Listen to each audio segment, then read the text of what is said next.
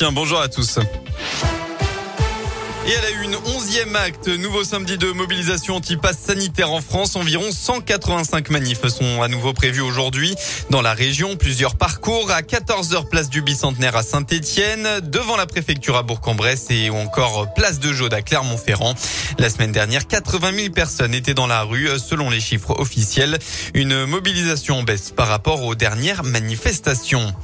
Un accident hier soir dans l'Ain, ça s'est passé vers 20h30 sur la 46 en direction de Paris à hauteur de Mionnet. Un poids lourd et deux véhicules se sont percutés dans le choc. Le bilan humain fait état de trois blessés. Ils ont tous les trois été transportés à l'hôpital en urgence relative. La circulation, elle, dans le sens de l'accident, a été stoppée durant deux heures. Dans le Puy-de-Dôme, hier, un ressortissant serbe a été condamné à 18 mois de prison ferme avec mandat de dépôt par le tribunal correctionnel Clermontois. L'homme âgé de 54 ans était accusé d'avoir participé à de très nombreux vols à la roulotte perpétrés en bande en 2018 sur des aires d'autoroute. Celui qui était surnommé le chef a aussi écopé d'une interdiction de territoire pendant 10 ans selon la montagne. Dans le reste de l'actualité, Yannick Jadot ou Sandrine Rousseau, les plus de 122 000 inscrits à la primaire écologiste sont appelés à partir d'aujourd'hui à désigner leur candidat à la présidentielle lors d'un second tour très indécis. Le résultat final sera annoncé mardi prochain, 17h30 à Paris, par les organisateurs. De leur côté, les adhérents des Républicains sont invités à s'exprimer aujourd'hui pour définir la méthode qui sera retenue pour désigner le candidat à l'élection présidentielle. Une primaire ouverte à tous, un congrès réservé aux militants ou encore pas de primaire du tout les options divisent dans le parti de droite.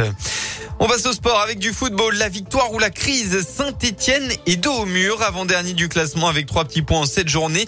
Les Verts n'ont toujours pas gagné cette saison avant de recevoir Nice cet après-midi. Une équipe entraînée par l'ancien coach providentiel des Verts, Christophe, Christophe Galtier, qu'il faudra pourtant battre pour ne pas sombrer et relever un peu la tête dans ce championnat. Car la situation est difficile. Le meilleur buteur de la SSE, Wabi Kazri, le reconnaît.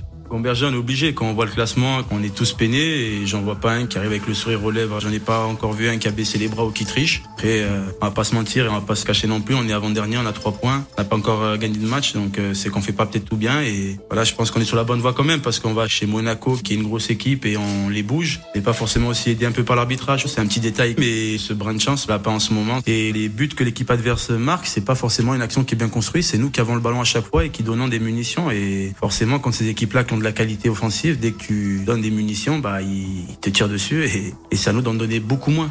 Être tueur devant le but, c'est l'objectif des Verts cet après-midi. ASC Nice, c'est à partir de 17h dans le Chondron. Et puis enfin, qui sera la prochaine Miss Rhône-Alpes? La lyonnaise Anaïs Roux met son titre en jeu ce soir à Chambéry.